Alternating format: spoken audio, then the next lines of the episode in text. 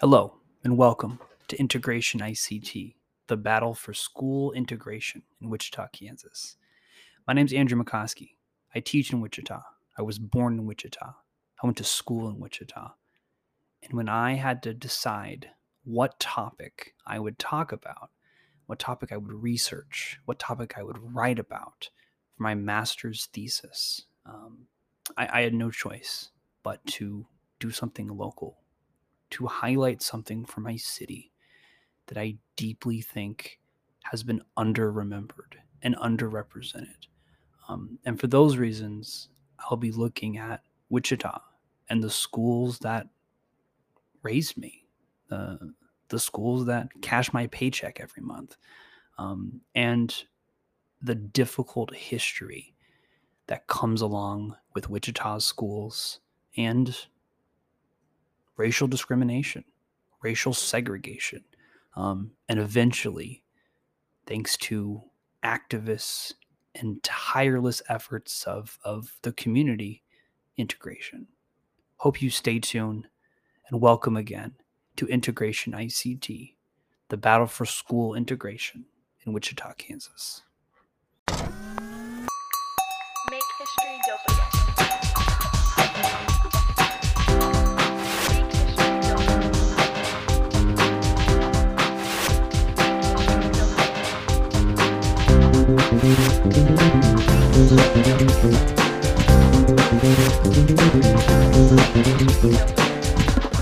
A history teacher podcast. It's always hard to know where to start a story, particularly when it's a story that you have so much invested in, so much you care about personally. And for me, as a guy who loves history and loves my city, talking about it it's hard to know where to begin. There's so much to say, but I think it's important to understand when we look at the story of school integration in Wichita that Black people, which of course are the people who were largely segregated along with other groups for much of Wichita's history, Black people have been foundational to the development of Wichita and to the development of Kansas. Kansas, for those of you who maybe don't live there, don't know, maybe you haven't driven through. Certainly, if you've been on a flight across the U.S., you have probably passed through Kansas at some point. Kansas is dead set in the center of the heartland of the continental United States, and it really has been caught politically and socially in the middle throughout its history.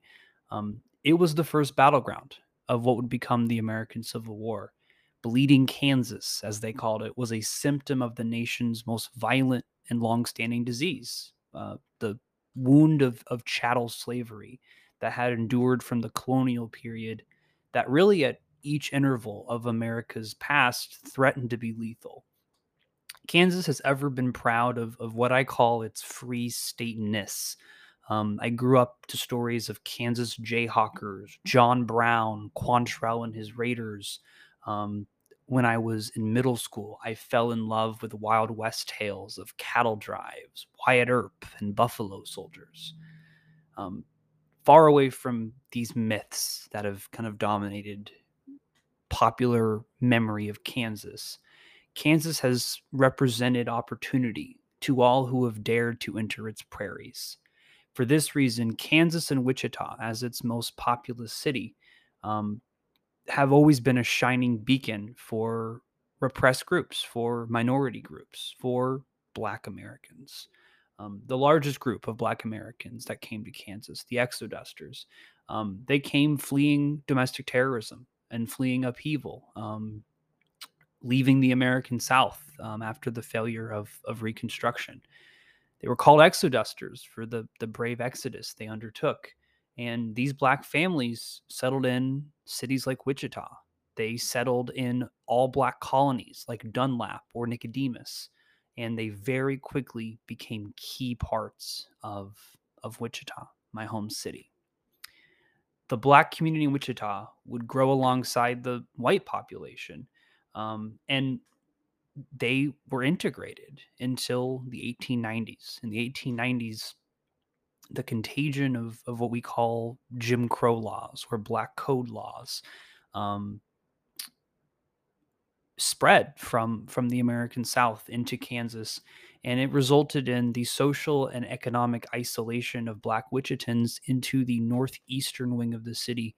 Now, I don't know where you live. I don't know where you're listening to this at, but in whatever area you live, particularly if you're in a city in the United States, there is likely an area that is kind of known colloquially as like the minority part of the city. You know, maybe it's specific to a group. I think of, you know, Chinatown and like New York City or Little Italy. Wichita has a wing that is known for being very Black. You know, when I was a kid growing up, we called it the quote unquote ghetto. And I can't say I'm proud of giving it that negative term, but you know, we tend to repeat what we hear. And I certainly was part of that at one point or another. Despite being racially isolated in this northwestern wing of Wichita, there's no legal reason for it. In 1874, the state of Kansas actually passed a ban on racial discrimination, but essentially it was unenforced, and the actual writing of it was very hard to implement in practice, and wasn't implemented in very many cases. Because of that, you see Jim Crow tendencies seep into Kansas, even if they're not on the books, even if they're not enumerated. Wichita would long operate as a dual city for white and non-white residents, including both schools, public facilities, businesses. From 1906 to 1953, Wichita's schools were legally segregated. And then from 1953 to 1971, they were what we call de facto segregated, meaning that there wasn't a law separating, you know, ethnicities of kids, but effectively, they were still separated. This was encouraged by Wichita's tightly enforced residential segregation. And because of that, Wichita would essentially isolate racially its children long after Brown versus Board of Education, 1954, which said, you can't do that. Separate is inherently not equal. Instead of the deliberate speed required in the second of the Brown decisions, Wichita's Board of Education would move school boundaries with the ebbs and flows of the city's population to, in all practicality, keep the schools racially segregated, primarily using strategies of school choice and neighborhood schools. That was a popular reaction to federal mandated integration in the American South. As seen in other major cities around the United States, true efforts to integrate Wichita racially only occurred when local activism combined with federal oversight to call for funding to be withheld, encouraging the city's Board of Education to finally do what they should have done, you know, decades before. This historical narrative has received little local attention, and in a state that's so proud of its heritage, and in a city that really holds on to its history in the civil rights movement, I believe this story deserves to be better documented.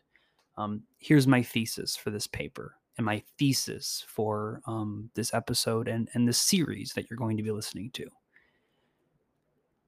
The public schools of Wichita, Kansas remained largely segregated due to Board of Education policies that upheld and enabled de facto segregation until the early 1970s, when local activists successfully rallied to overturn such policies. Chapter 1, Hofer, Kansas. Hofer, Kansas is what one Nashville real estate flyer decreed on March 18, 1878. For Black Americans interested in, quote, homes in the southwestern lands of America, end quote. Kansas represented a land of new beginnings for many Black communities around the United States. And thanks to the many available tracts of farmland, in 1874 statewide anti-discrimination law, and the state's history as a free state during the American Civil War, many Black migrants came to Wichita and came to Kansas with a lot of hope. A Topeka Commonwealth article epitomized more clearly in 1879, writing, "The idea of Kansas, which to the colored man of America is the greatest and the freest of all in the Union." A flyer and poem in the New West Monthly in 1889 wrote, "A school for every child, a field for every laborer, respect that sees every man a neighbor, the richest soil a farmer ever saw, and equal rights before the law." I think it's important to read what the people we're talking about would have seen and would have interpreted and would have acted upon. And for Black people in this period, after the failure of Reconstruction, after their very recent emancipation, these flyers represented true hope and true opportunity. During this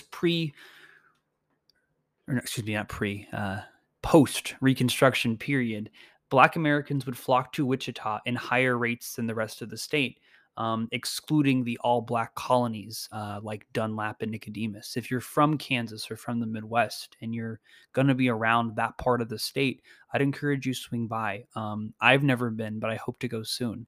And I think it's really important that we remember that all types of people came to all different parts of Kansas for new beginnings. And while this story is primarily dedicated to Black people in Wichita, I think it's important to realize they moved other places too. The 172 Black residents in Wichita in the 1880s would grow to nearly 1,400 by 1900, making almost 6% of the city's total population. Black Wichitans would play a significant role in the city's development. City fathers like Jacob McAfee were heavily involved in real estate, and they plotted northern portions of the city. In fact, the northern part of the city where a lot of the industry and factories are was called the McAfee Addition because he's the one who plotted it.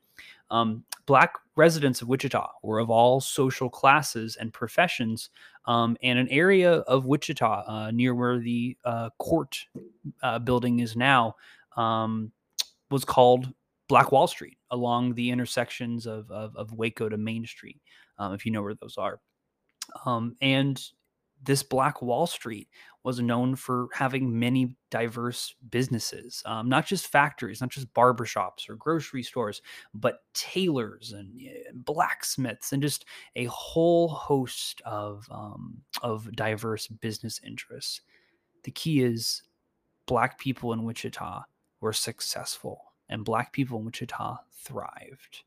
And in the 1890s, as we talked about in the introduction, when you see these Jim Crow laws start to kind of seep into Kansas, it takes time to get into Wichita, but the contagion isn't avoidable forever.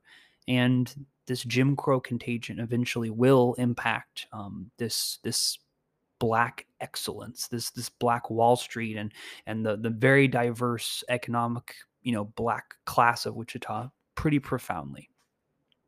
Kansas, while an image of hope for its many Black residents, was not immune to the wave of white backlash in the 1890s, due in part to economic woes. Parallel development was a term that became more popular during this time, and it was encouraged in Kansas. And by the end of the 1800s, the 19th century, Kansas had racial division similar, even if it was less enshrined, to the American South. And in Kansas, you see efforts to limit minority voting rights, job opportunities, and increasingly limit what education looks like for those groups. Racial violence in Kansas never would reach the fever pitch levels it did in the American South in the lynch law period. But we should realize that racialized violence did happen in Kansas and in Wichita. Between 1861 and 1916, 42 Black Kansans were lynched by white Kansans. There were sundown towns and counties. If you don't know what those are, I'd encourage you pull out your phone and Google it. There's actually a great source that you'll find where you can look and see where sundown towns were in the state you live in. And it's always pretty shocking how many towns, suburbs, and cities were closed to Black people, as the term implies, when the sun went down. Sundown towns were a reality in Kansas, including the towns of Augusta, Belle Plaine, Clearwater, Derby, Hayesville, and Mulvane, which surround Wichita, Kansas's largest city.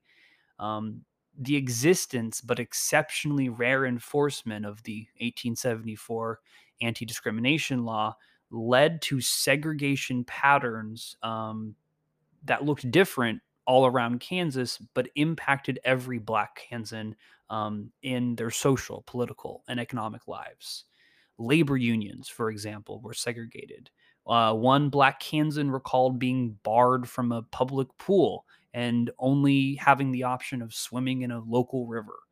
Gordon Parks, the iconic photographer, recalled a childhood where he had kind of a dual existence between, idyllic life on the family farm and,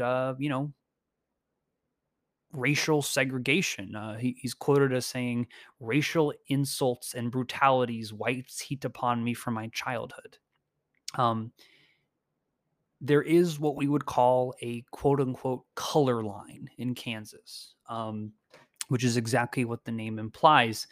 Historian Randall Woods writes, "For most white Kansans, a rigid system of Jim Crow was unnecessary. Whites were certainly anxious, however, to control the Black population, providing Black Kansans with a plateau of uncertainty." So even if there aren't the very classic signs of, this is a white water fountain and a non-white water fountain, or, the pool is closed to Black people. Now, they probably would use a less kind term than that. Those signs I'm referencing are incredibly memorable. And if you grew up in the United States or you've studied American history, those images are unavoidable. However, it's important to realize Wichita and Kansas had similar sentiments, had similar feelings, in practice had similar situations of segregation, but they never went as far to hang up the sign. You were just expected as a Black person to know, I'm not welcome in this city park. Despite residential isolation and informal social segregation, Black Wichitans established notable institutions from their own diverse Black business district around Waco and Main Streets, as well as a string of Black newspapers and other regular publications. I'm going to read these. Kansas Globe, The People's Elevator, The Negro Star, The Wichita Times, and the one that continues to today, The Community Voice.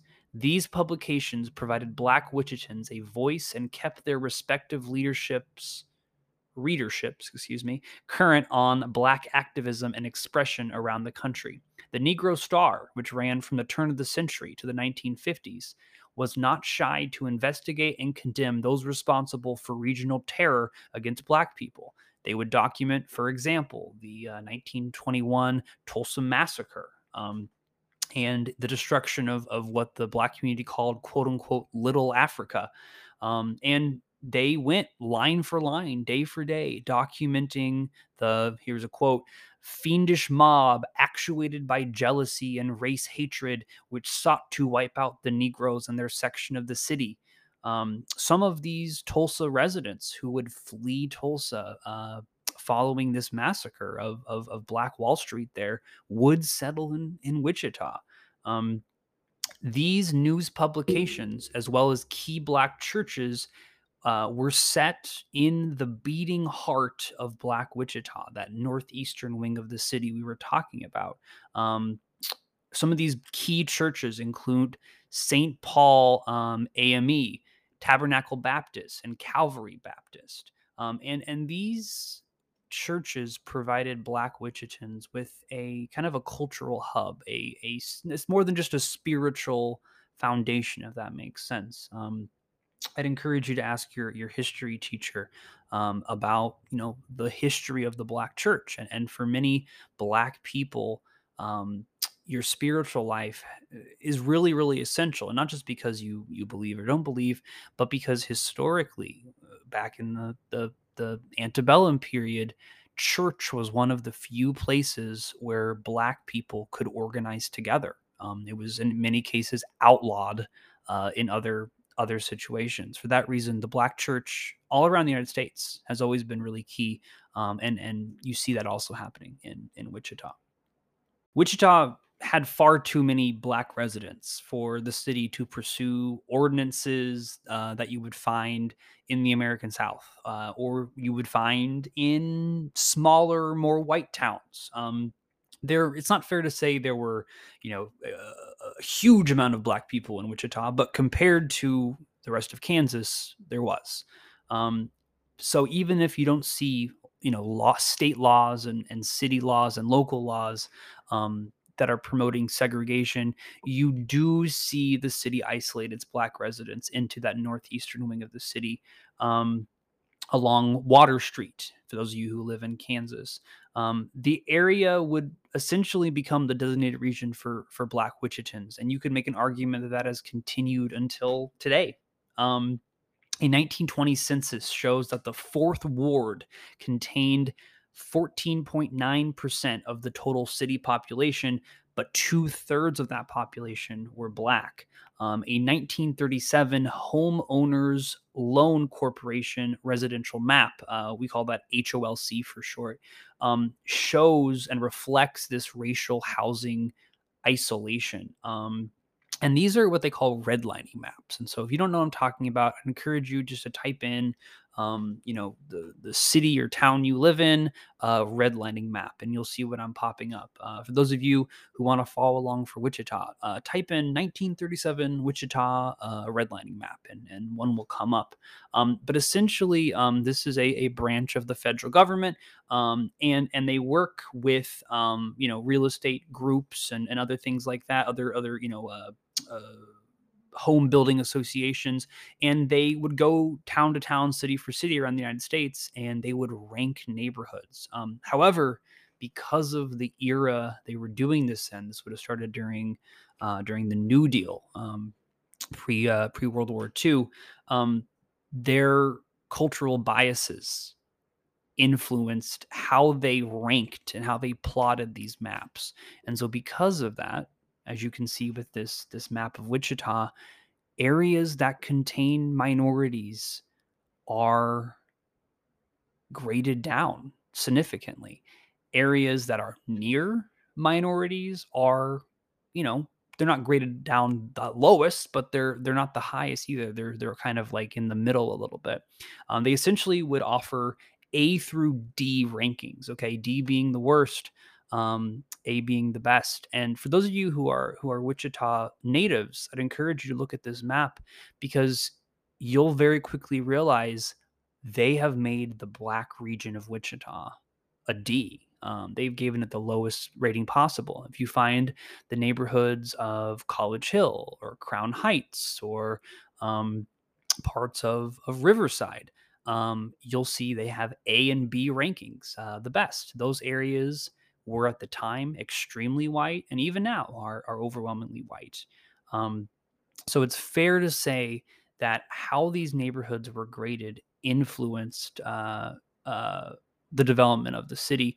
I want to mention, before we move on past these redlining maps, it's not just like it's a diss, if you will. It's not like it's just disrespectful to live in a neighborhood that's been given a D. Living in a quote-unquote D neighborhood has huge implications on how you grow up, because these maps were used by city planners.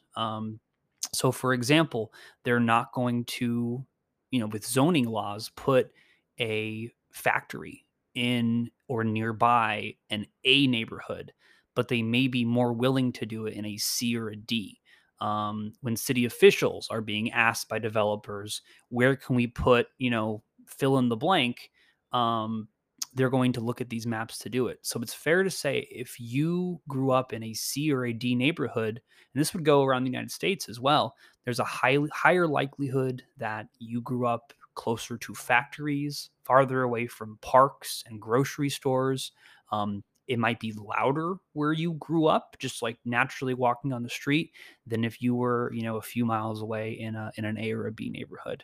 So point being, these neighborhoods, this predominantly Black neighborhood of Wichita was given lower rankings. And because of that, it impacted the people who lived there. When those people went on to move or sell their houses, they could sell their houses for less because it was in a quote-unquote D neighborhood, okay? And you do see in Wichita, and this is also around the United States, you see housing covenants that restricted certain neighborhoods from, Black owners, So I would encourage you, if you own a house and it's a kind of an older house, look to see if there's a housing covenant in it, because it's very possible. You might have a paragraph in there that says you cannot sell this house to a non-white resident. And those certainly existed in Wichita. Robert Newby, a Black activist, would write, "In the South, everything was marked white or black. In Wichita, you just knew." In 1908, Mary Jones, a Black woman, sued Wonderland Park, a local amusement park, for denial of entry because of her race. One source I read when I was creating this described Wichita as having more in common with cities of the ex-Confederacy than the American North when looking at public segregation. We're talking about segregated city places like parks, golf clubs, pools, restaurants, banks. We're talking about separate hospital wings. At one point in the early 1960s, Black activists, a group of women, realized that they all had been scheduled for the same day by their dentist, who informally called it, the Black Day. And so to get back at him, they all canceled their appointment. And only when he let them go on different days did they reschedule.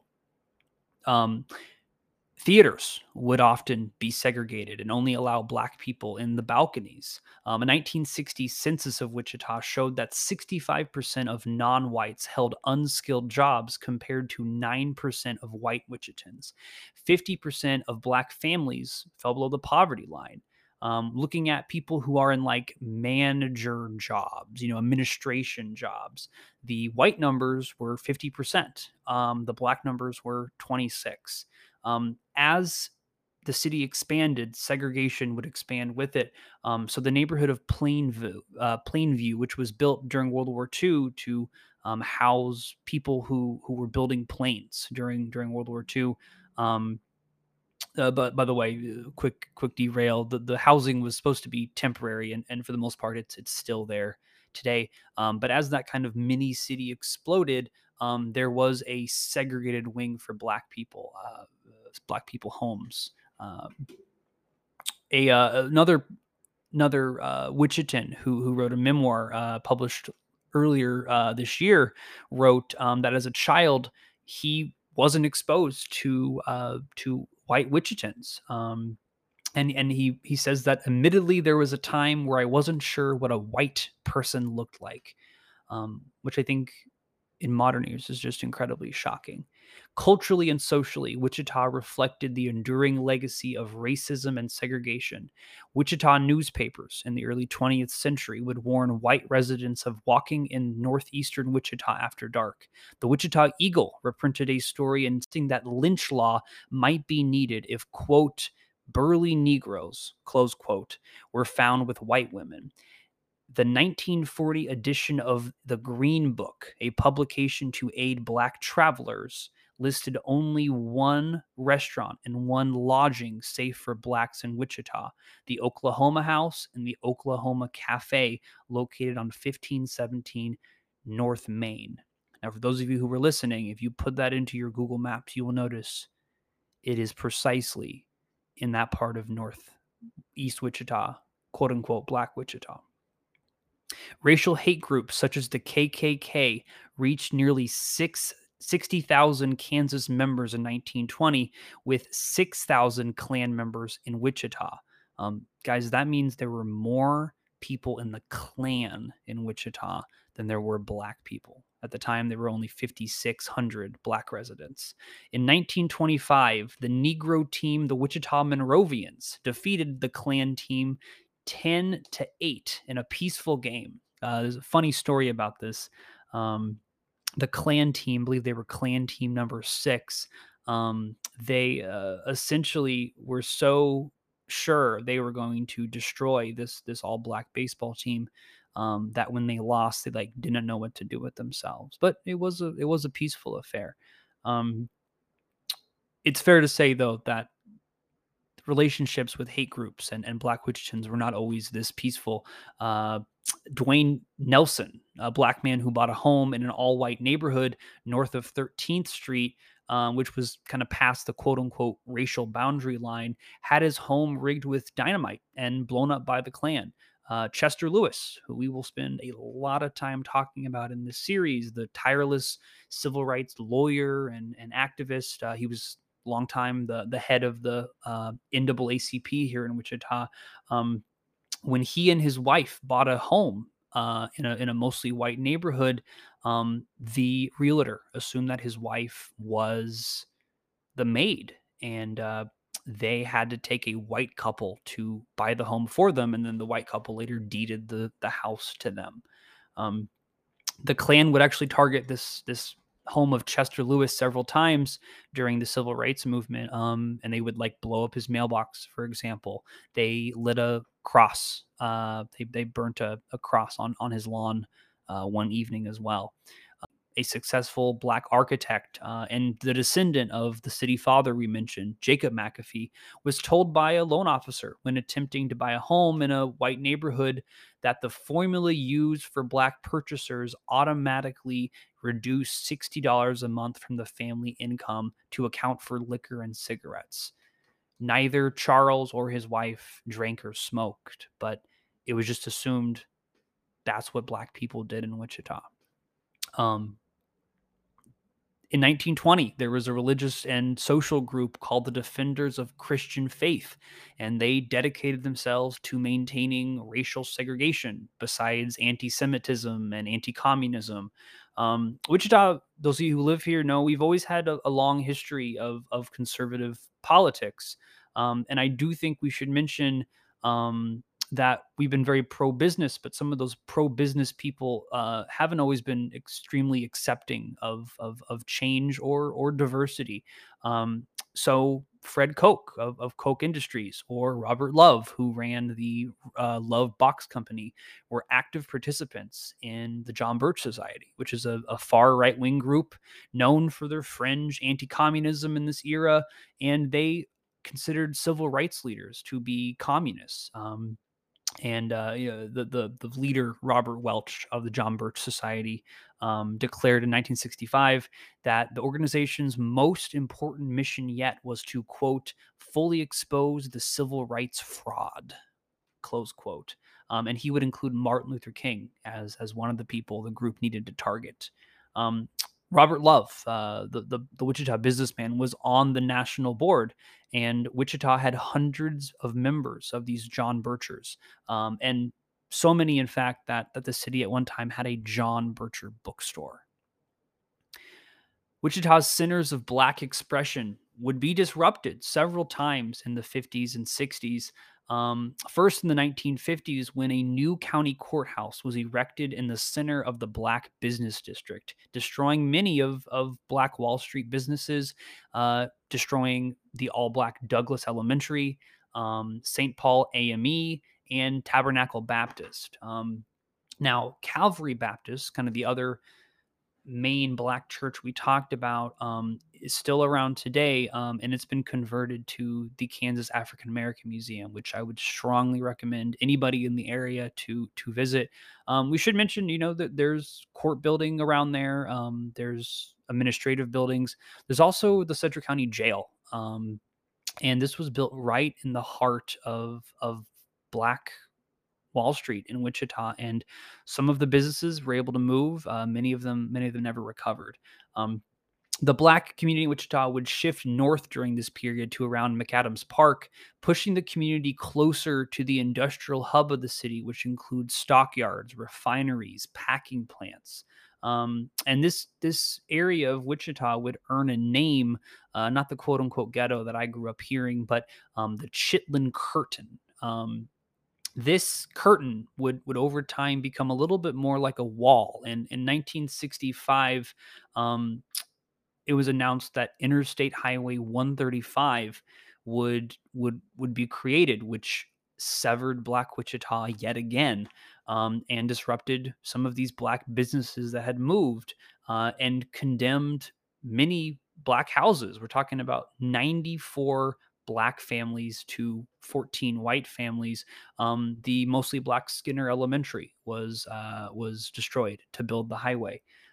That same year, 1965, a Boeing refueler plane, the KC-135, which had taken off from the nearby McConnell Air Force Base, crashed into the heart of kind of the new hub of Black Wichita, at the intersections of 20th and Piatt, killing all 7 of the crew members and 23 residents, half of which were, it's hard to say, children under the age of 12.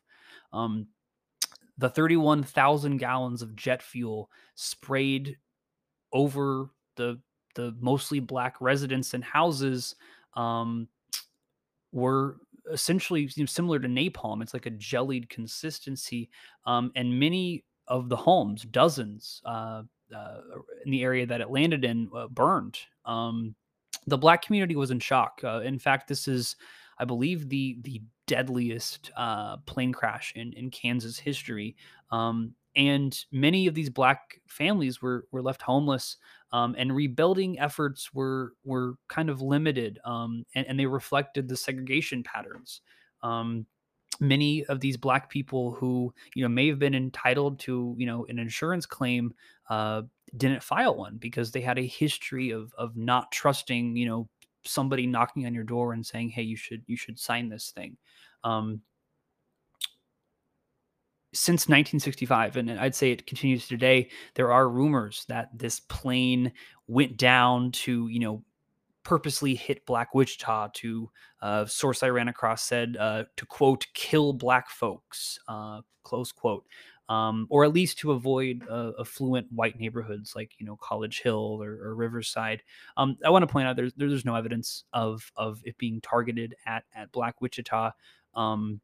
The people flying the plane were not native to Wichita. They had no reason to know about, Wichita's segregatory housing patterns. But I do think we should realize that racial segregation plays a role in this tragedy. H.W. Carter writes that racial segregation made this an African-American disaster, not the pilots. Despite residential and cultural discrimination, Black Wichitans persisted and, when possible, resisted.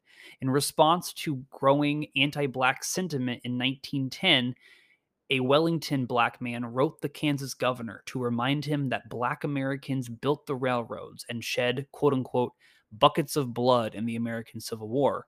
H.F. Sims, the publisher of The Negro Star, would found the Wichita chapter of the NAACP in 1919, which would really be instrumental in Black activism in Wichita from then to now.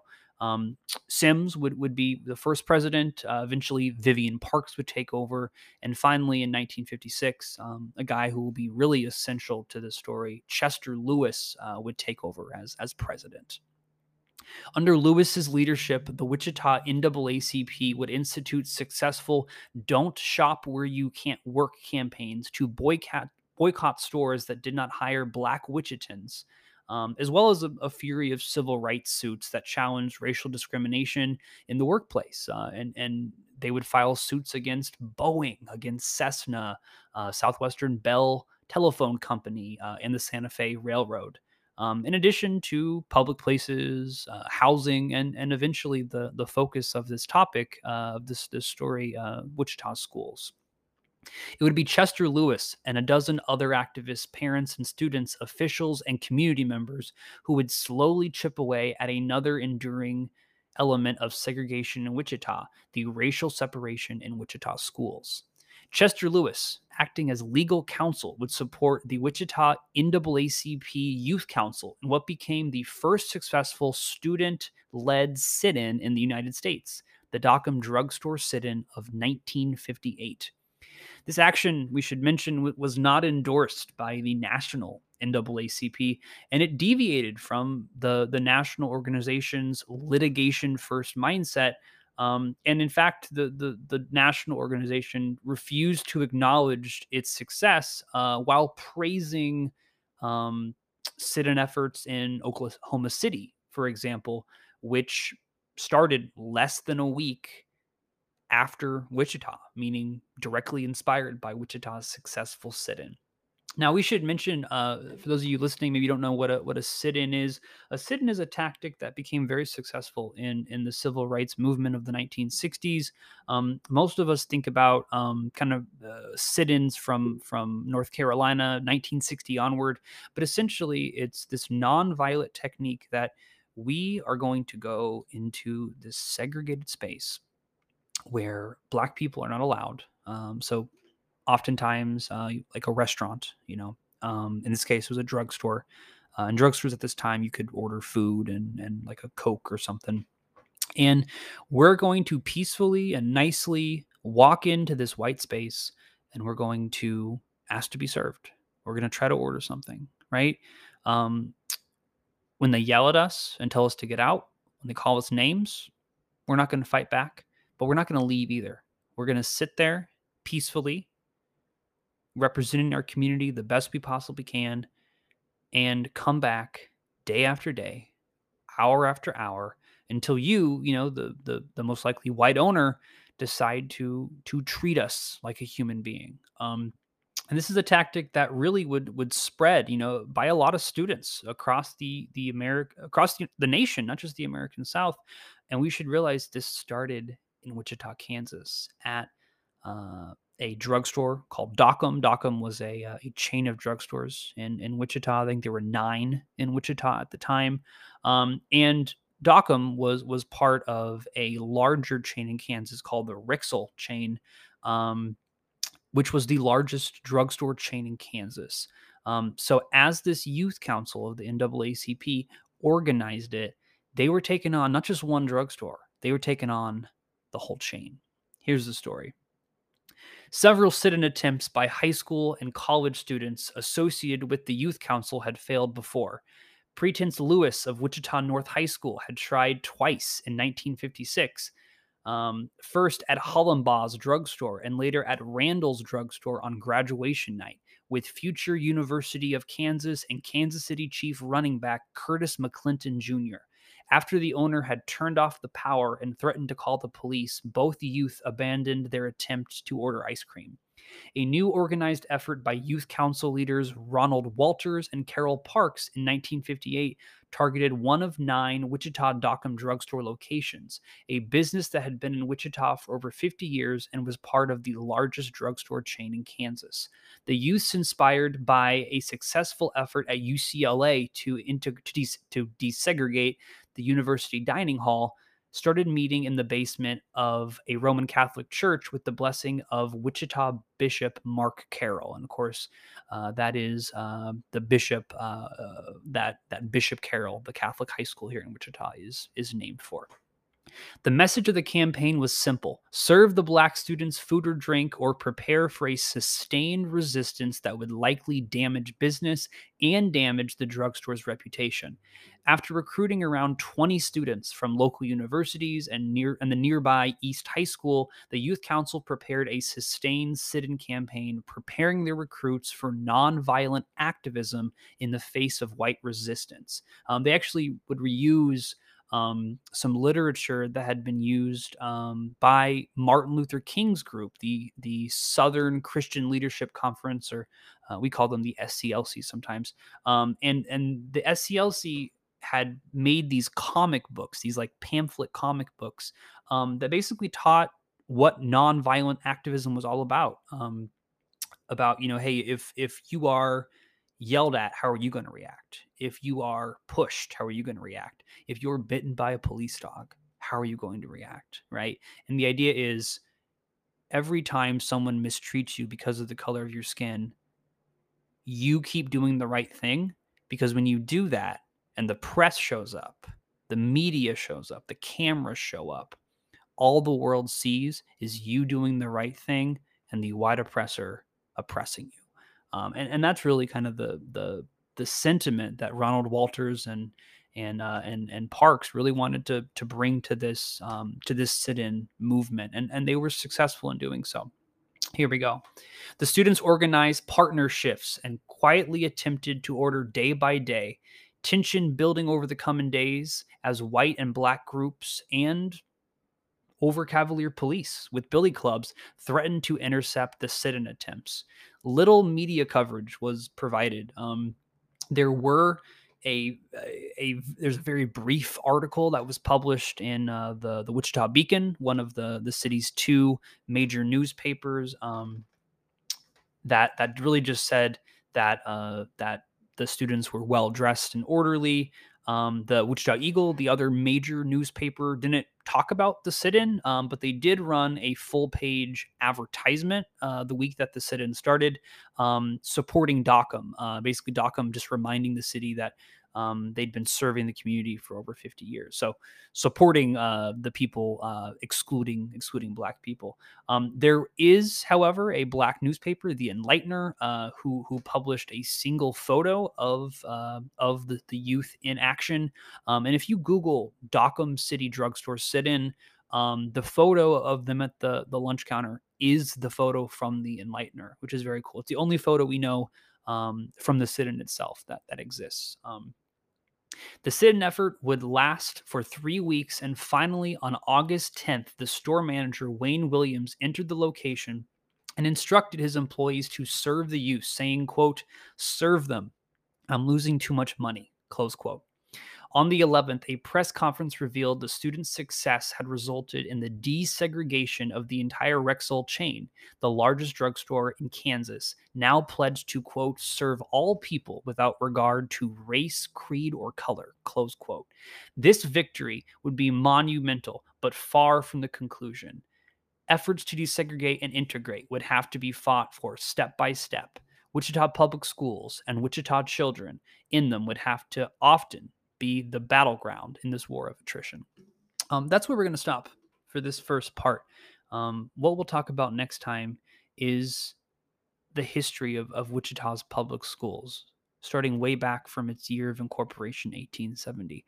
And as we'll see, at the beginning, Wichita did not segregate its schools, but very quickly, when this contagion of Jim Crow spread, it moved that direction. And ultimately would move that direction until the 1970s, 17 years after Brown versus Board said separate schools were inherently unequal. Thank you for listening. This has been Integration ICT, the battle for school integration in Wichita, Kansas.